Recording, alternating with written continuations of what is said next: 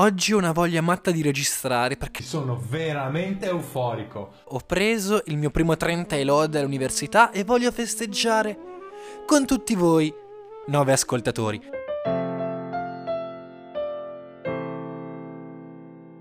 E lo so cosa state pensando e Iedo, ma sei uno sfigato se per festeggiare intendi registrare. Ebbene sì, io sono uno sfigato, ma alla fine tutti noi non siamo altro che degli sfigati pazzeschi che non fanno più prima liceo, ma fanno l'università, lavorano, eccetera. Siamo tutti degli incompetenti. No, ovviamente non lo sono perché altrimenti non avrei registrato il podcast. OMG! Detto questo, iniziamo col quattordicesimo episodio. Ci tengo anche a dirvi che per me il 14 è anche un numero relativamente importante perché per anni l'ho indossato sulla mia canottiera nelle partite di pallacanestro. Perché ve lo sto dicendo? Ma semplicemente per allungare il minutaggio dell'episodio così superò i famosi 7 minuti.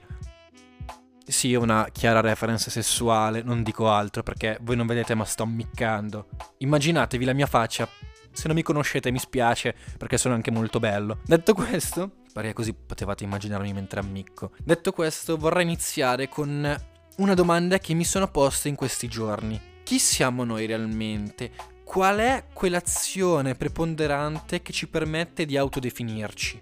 Banalmente mi verrebbe da rispondere come molti altri, noi siamo quello che pensiamo, una sorta di cultura cartesiana che ci portiamo indietro dal liceo e da secoli di storia del cogito ergo sum. Penso, quindi esisto, che probabilmente la vera definizione di questa frase sta a indicare che la vera dimostrazione della nostra esistenza è il pensare. Però questa frase ha anche un secondo significato, cioè io penso, quindi esisto. Quindi l'esistere è una diretta conseguenza del pensare. Ma è veramente così? Io ovviamente non voglio entrare in ambiti prettamente filosofici perché non ne sono abbiata mia. Però vorrei proporre questo quesito nella vita di tutti i giorni, nel mondo più pragmatico. Veramente noi siamo quello che pensiamo? Veramente noi siamo perché pensiamo o pensiamo? Perché siamo. Voglio cercare di capire qual è la diretta conseguenza e qual è l'origine per utilizzare termini fisici. Qual è il campo vettoriale e qual è la forza che tale campo applica sulle cariche, per esempio in ambito elettrostatico. Mm, vi lascio supporre che io sappia queste cose, ma in realtà ne so veramente poco. Ma torniamo a noi.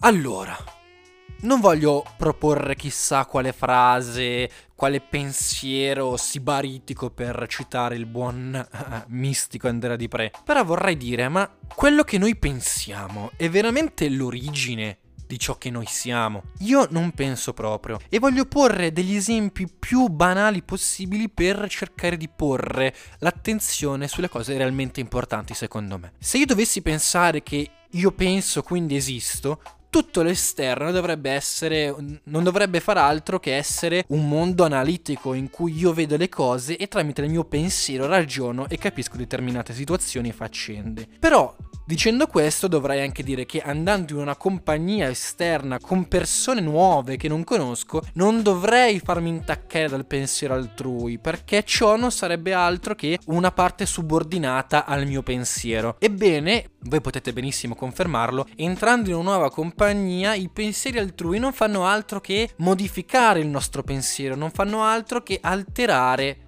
il modo in cui vediamo il mondo, soprattutto se in questa compagnia iniziamo ad avere delle amicizie profonde. Ma soprattutto io mi dico anche che nella, no- nella realtà di tutti i giorni le azioni ripetute nel tempo non possono far altro che modificare ciò che io penso. Dunque un ennesimo caso in cui ciò che noi pensiamo è subordinato a quello che c'è nel mondo esterno e quello che noi facciamo. Dunque, in che cosa io posso porre la fiducia di potermi autodefinirmi? Molto semplice.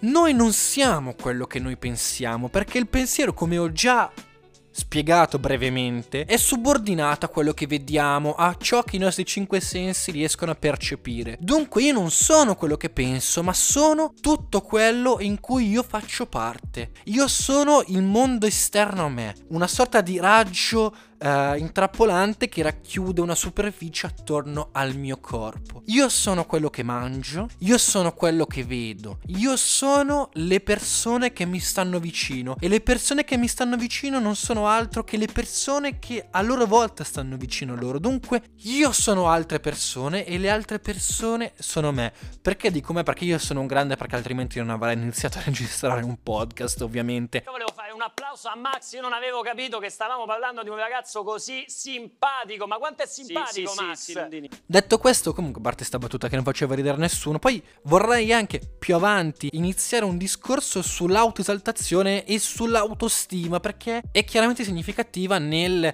autodefinirsi, ma non, non, entriamo ora in questo discorso che già so già che sarà venuta una pippa mentale allucinante, ma sono molto contento perché la mia mente è veramente contorta. Non è che intendo contorta il dolce, intendo contorta. Vabbè.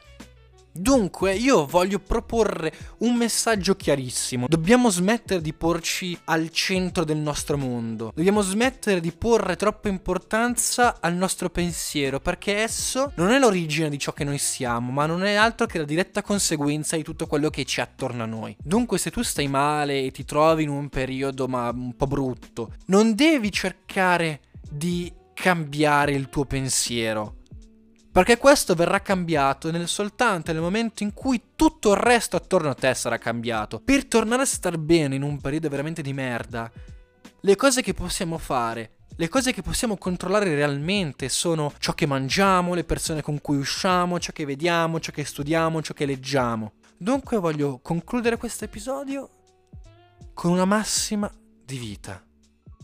Mangiate bene fate sport, uscite con persone appaganti. Non guardate i porno.